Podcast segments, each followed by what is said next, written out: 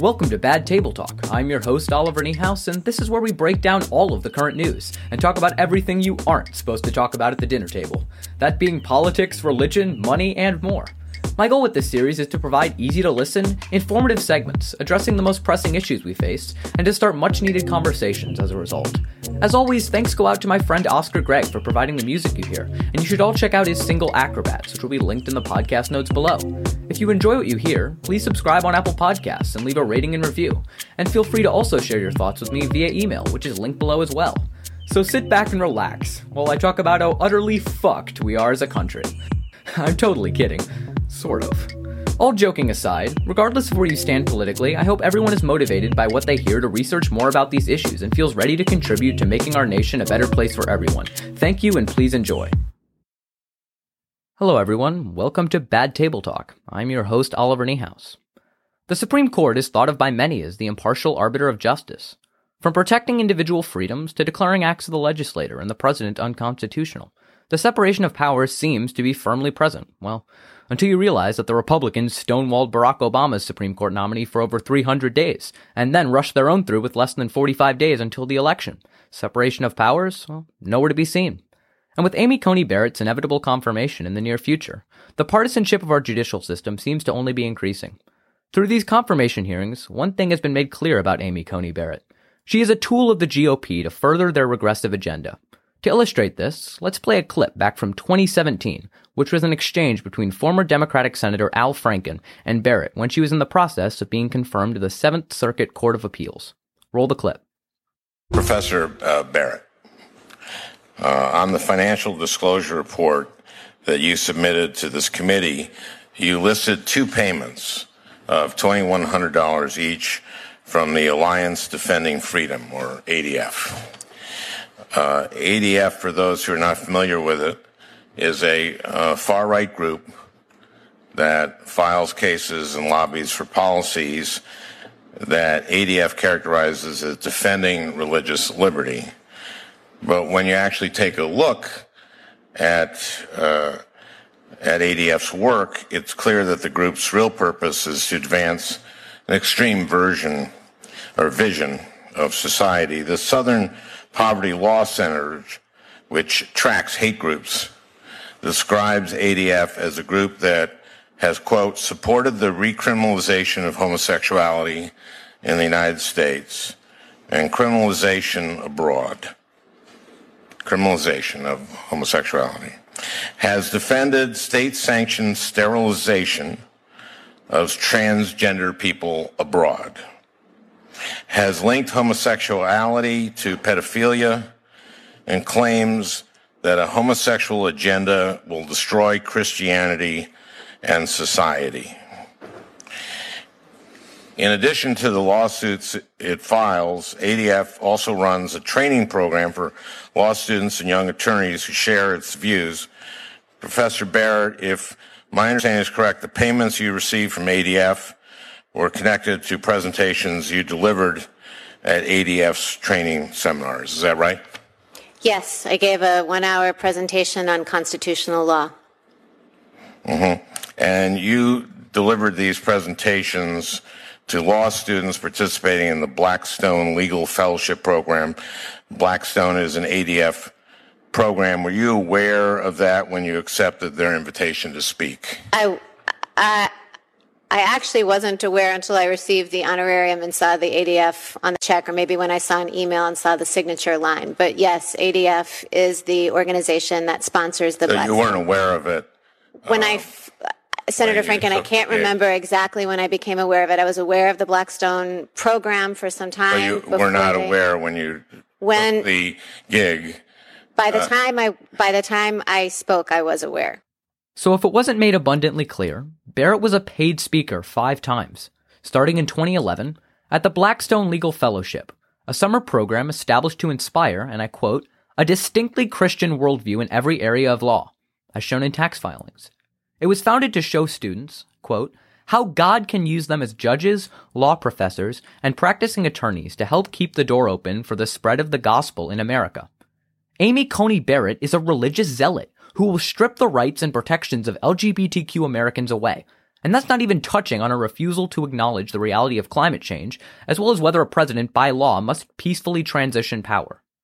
In that same discussion with Senator Franken back in 2017, she responded to the fact that groups that openly advocated for the sterilization of transgender people were funding her by saying, I was not aware of that. Now, where else have we heard this similar phrase? Denying any knowledge of something that comes before them instead of directly condemning it. I don't know anything about white supremacy or white supremacists, so I don't know. I know nothing about QAnon. We all know this is total bullshit. It's not that Amy Coney Barrett wasn't aware that these groups that were funding her were hostile to the LGBTQ community, nor was it the case that Donald Trump didn't know about white supremacy or QAnon. It's that none of those things actually bother them, so instead of outright condemning them, they play stupid. So why else is Trump nominating Barrett to the Supreme Court?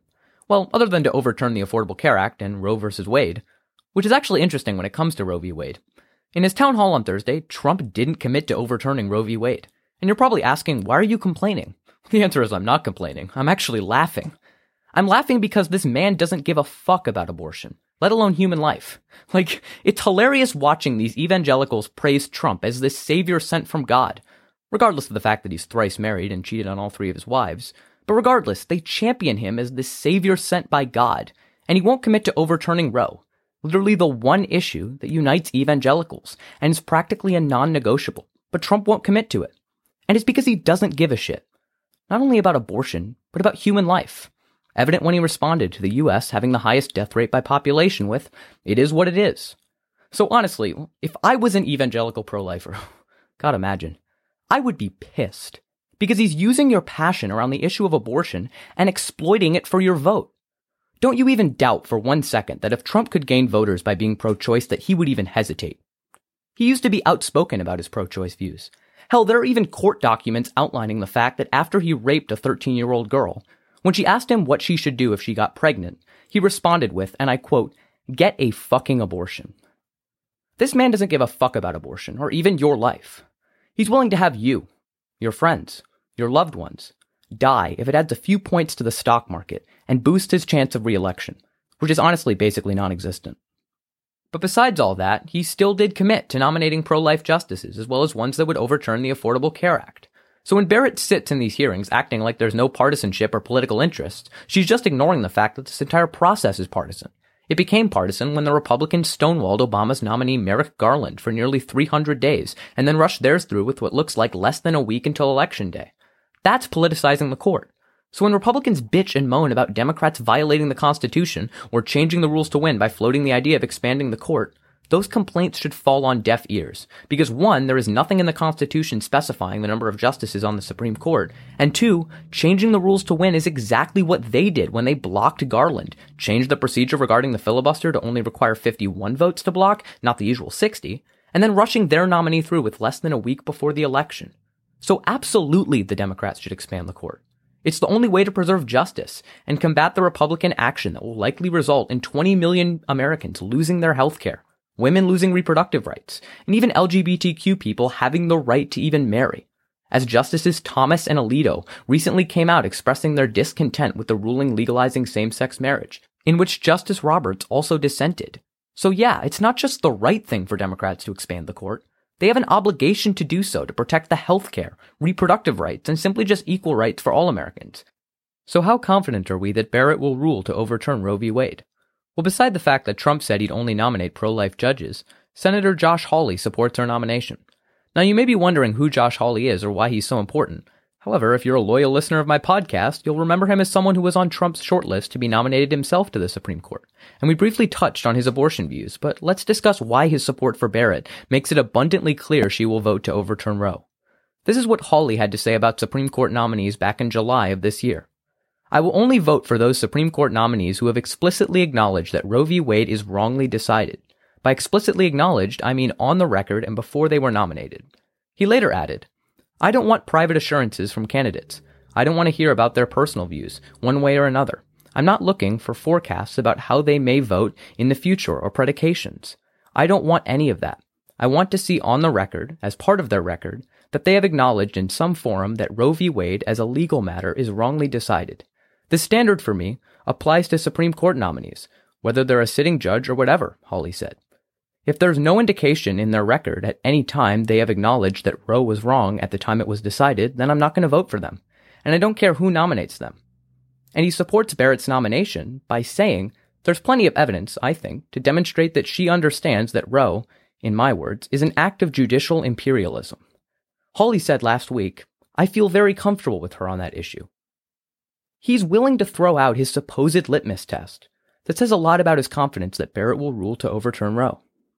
So, what were the questions that she refused to answer? Well, let's discuss them, some of which aren't even controversial, as she seems to falsely state, but I digress. She's asked by Senator Feinstein, which don't even get me started on her, but regardless, Barrett was asked if she agreed with Justice Antonin Scalia's view that Roe v. Wade was wrongly decided. She refused to answer this question. Let's make her position very clear here.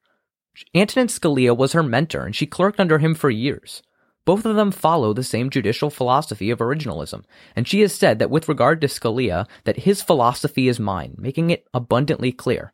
Not to even mention the serious flaws with originalism, being that interpreting the law how the racist old white men intended would be disastrous, but that her decision making process would be the same as Scalia, especially on as hot of a topic as abortion, which she already made clear in 2006 when she signed on to an ad that said, It's time to put an end to the barbaric legacy of Roe v. Wade and restore law that protects the lives of unborn children. There is absolutely no doubt that she is in favor of overturning Roe v. Wade and stripping reproductive freedom away from millions of Americans.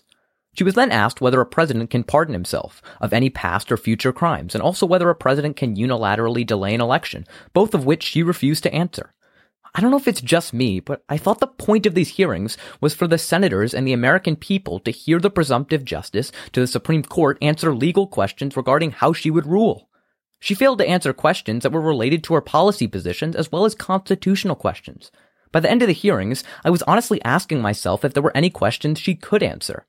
She was then asked a very good question by Senator Feinstein, which was, Do you agree with other originalists that say Medicare is unconstitutional? And she refused to answer that as well. I honestly didn't know you could go into a court hearing and refuse to answer nearly every question asked of you. Maybe this is a strategy I can use when I'm taking a test at school. Test question. Explain the process of cellular respiration. My answer, I'm sorry, I don't feel that's a question I can answer in the abstract. Absolutely ridiculous. Let's continue. She is then asked whether criminalizing in vitro fertilization, which is the process where an egg and sperm are fertilized outside the womb and put into a woman's uterus, whether criminalizing that would be constitutional. She yet again declines to answer. In that same vein, she is asked again if she agrees with Justice Antonin Scalia, who said that in the case Griswold v. Connecticut, which prevents states from banning contraception, was wrongly decided. She declines to answer. She is asked whether it is wrong to separate children from their parents to deter immigrants from coming to the United States. You'd think a mother of seven would immediately disavow this practice as utterly inhumane. But to no one's surprise, she declined to answer, stating that this was a matter of policy debate. It's fucking not.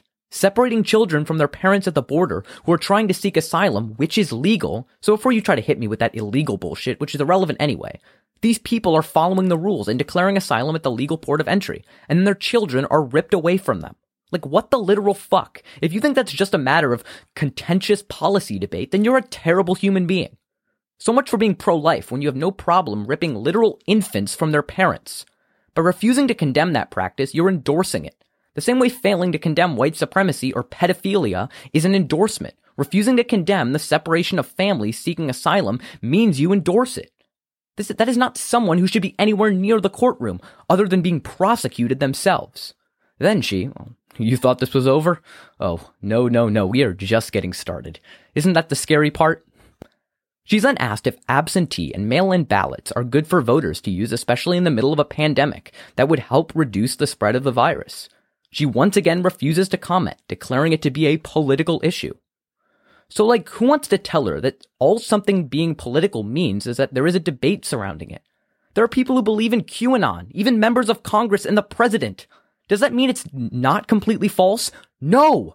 This is why I hate the word, word politics. It is used to encompass any issue that is discussed ever, and then somehow justifies not having to get involved. Like people who say, oh, I don't do politics. So on the topic of mail-in balloting, the only reason it's political is because one, they are ballots, but also the president is spewing out nonsense about fraud. From, two, from the year 2000 to 2014, there were 31 credible instances of voter fraud, over 1 billion votes cast. That is so fucking negligible. And these are the same people who claim that COVID isn't that deadly because it has a 97% survival rate. Okay, buddy, 99.9999% of ballots are legitimate, so shut up. Mail in balloting isn't fraudulent. It's just a tactic by the Trump administration to delegitimize our election process because Trump knows he can't win fair and square. It's that simple. And he literally said he wants to put Barrett on the court before the election so she could help settle any election disputes. Yeah, he said the silent part out loud. Kind of like when Lindsey Graham said, the good old days of segregation. Go figure.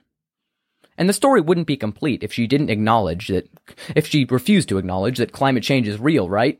Well, of course not, and she did just that. When asked if climate change is happening and is threatening the air we breathe and the water we drink, she declined to answer, pulling out her oh so famous line, That's a hot topic of political debate that I don't feel that I can answer. Honestly, I think that's going to be my go-to line whenever I'm asked a question I don't want to answer. Maybe someone will ask me on a, out on a date or something and I won't want to go, and I'll be put in a pretty awkward situation, but thanks to Amy Coney Barrett, I'll have this answer for them. Sorry, that's a hot topic of political debate and I don't feel I can answer it. Amy Coney Barrett is a climate denier. As I said, the same way failing to condemn white supremacy makes you a racist, refusing to acknowledge climate change as the existential threat that it is, it makes you a climate denier. There isn't just a friendly middle ground when it comes to equal rights for LGBTQ people, or the separation of children from their parents at the border, or the severity of climate change. You're either for or against it. You either believe in it or you don't. Climate change isn't a matter of public policy. It's a fact, and her refusal to acknowledge its existence is alone enough to disqualify her from the court. Tired yet? I sure am. But we aren't even close to finish discussing the questions she avoided. So grab a snack, maybe some tissues, because this is pretty fucking sad. Alright, let's continue. She is then asked if she will recuse herself involving any election disputes.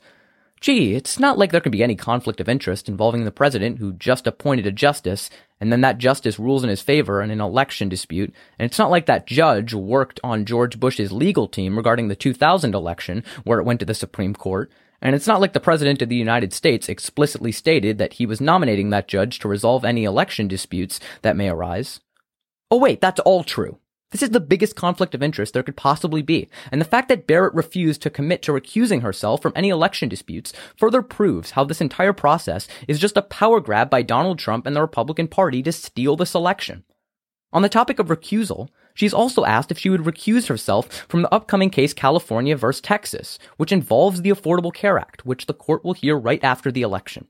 And considering Donald Trump stated that he's only nominating justices that would overturn the Affordable Care Act, and that Barrett has criticized it in the past, that it seems only fair that she should recuse herself. But of course not, because obviously the Republicans don't care about fairness or honesty, because if they did, they wouldn't block a Supreme Court nominee for over nine months and then turn around to put a justice on the court less than a week before the election. If they cared about honesty or keeping their word, this nomination wouldn't be happening in the first place. On the topic of LGBTQ rights and protections, her mentor Antonin Scalia wasn't too fond of them. She's asked whether or not she agrees with Justice Scalia's view. Might I remind you, he was her mentor, and whose philosophy she follows. But she's asked whether she agrees with Scalia's view that the Constitution does not afford gay people the fundamental right to marry. And she dodges. She literally can't even answer whether gay people should have equal protection under the law. She seriously doesn't know the 14th Amendment for being a judge, but yet again she couldn't recite the First Amendment, so why would we expect her to know the 14th? She's asked whether or not she agrees with Chief Justice Roberts' assessment that voting discrimination exists. She refuses to answer. This isn't a belief, it's a fact that voting discrimination exists. Let's compare two counties in Texas. Loving County, which is majority white and has a population of 169 people, has one ballot drop off location. Seems reasonable. But moving to Harris County, which is majority black and Latino, there's a population of 4.6 million people. Want to guess how many ballot drop off locations there are? One. Let's take a look at something as recent as 2016, when a North Carolina voter ID law was struck down because it, and I quote, targeted African Americans with surgical precision. The state legislator literally looked up which IDs African Americans were most likely to have and prohibited the usage of those as valid forms of ID to vote. What about in Florida, where they mandated that prisoners pay off all court fees before they could vote? That is the definition of a modern day poll tax. And that's only a glimpse of the voter discrimination that is present. I'll link down below a New York Times video that discusses more about voter discrimination and goes into much more detail. But yes, voter discrimination exists, and the fact that she refuses to answer is once again just showing how she is an absolute pawn for the Republican Party. Justice Scalia also stated that the Voting Rights Act is a perpetuation of racial entitlement. She is asked if she agrees with him, and like clockwork, she refuses to answer. Imagine thinking that demanding equal voting rights is entitlement. I mean, he is correct that everyone is entitled to the right to vote, but to insinuate that this is somehow a bad thing is just racist. The fact that she admires Scalia, a man who opposed LGBTQ rights and voting rights for African Americans, is just disgusting. She is then asked if she was aware prior to her nomination of President Trump's commitment to the appointment of justices that would overturn the Affordable Care Act. Yes, finally a question not related to policy or law, which seems odd to say considering this is a confirmation hearing for a Supreme Court justice, but maybe, just maybe this means she'll actually answer this one. Well, I got my hopes up too early because she avoided this one as well, and actually ended up clarifying that she wanted to be careful because she was under oath. Imagine having to go through a hearing worried about perjuring yourself. Is it that hard to answer the questions honestly? Like she literally pulled the whole I don't recall bullshit. It's obvious she knew President Trump stands on the Affordable Care Act and that he's committed to appointing justices who will overturn the ACA. And on the topic of President Trump, she refused to answer whether she believed that every president should make a commitment unequivocally and resolutely to the peaceful transfer of power. She responds by saying that she wants to stay out of the political conflict going on right now. This has been confusing me the whole time. Does she think that once you shut the door to the courtroom that politics aren't at play? Absolutely not. Everything is political, and for her to say she wants to avoid it proves she isn't fit to serve as a Supreme Court justice. This avoidance is exactly what we want to avoid when picking people to serve a life term on the court. So we've covered in depth the policy, or rather lack thereof, but what's another reason Trump nominated Barrett? Well, simply put, it was to help his reelection chances. Suburban white women are fleeing the Republican Party in droves, and Trump hopes he can win them over by nominating Barrett, who is just that. Polling so far shows this has had a minimal, if any, effect. Apparently, failing to handle a global pandemic can't just be brushed off by nominating a woman to the court. Who knew? But that hasn't stopped the Republicans from emphasizing the fact that she is a mother of seven. Republican Senator Thom Tillis called her a remarkable mother on Monday, noting that she has seven beautiful children. Senator Chuck Grassley called her a tireless mother of seven. Senator Joni Ernst praised her for being a working mom, stating that many of her studies and work were probably done with a child in her arms. At one point, Republican Senator John Kennedy said this I got one last question. Hope it's an easy one. It is. I'm, I, it's, it's a sincere question. I'm genuinely curious. Who does the laundry in your house? Republicans constantly blame the left for making everything about race and gender, and yet the first thing they do is make this about the fact that she is a woman, assuming that she still has to do the laundry despite being a successful judge. It just shows that the sexism of Republicans is present within their own party. So who is Amy Coney Barrett? Well, to put it simply, she is a religious zealot who wants to strip away women's reproductive freedom and health care from 20 million Americans, including those with pre-existing conditions, doesn't mind that families are being separated at the border, refuses to acknowledge the existence of climate change, refuses to say that the president can't delay an election, or even whether it's important to have a peaceful transition of power, which is the bare fucking minimum. It's absolutely ridiculous that this is all happening right now before the election, considering back in 2016, Republicans said that nine months was too close to an election, but confirming someone with less than a week until election day isn't. Regardless, thank you very much for listening, and I look forward to seeing how this plays out. It will definitely be interesting. Now, there's no doubt that Barrett will get on the court. I mean, Republicans have the votes to do it, but the real question is whether or not Democrats actually have the balls to fight back and expand the court, or even possibly, and this was an idea floated around, just pull in Andrew Jackson in Worcester versus Georgia and ignore Supreme Court decisions. Basically, the judicial branch relies on the executive branch for enforcement. So if Democrats control both houses of Congress and the White House, they could technically just not enforce judicial decisions, but there's really no way that happens considering they probably won't even expand the court. But anyway, a man can dream. So thank you very much for taking the time out of your day to listen, and please leave a rating at Apple Podcast if you enjoyed it. Regardless, hope you all take care. Thanks.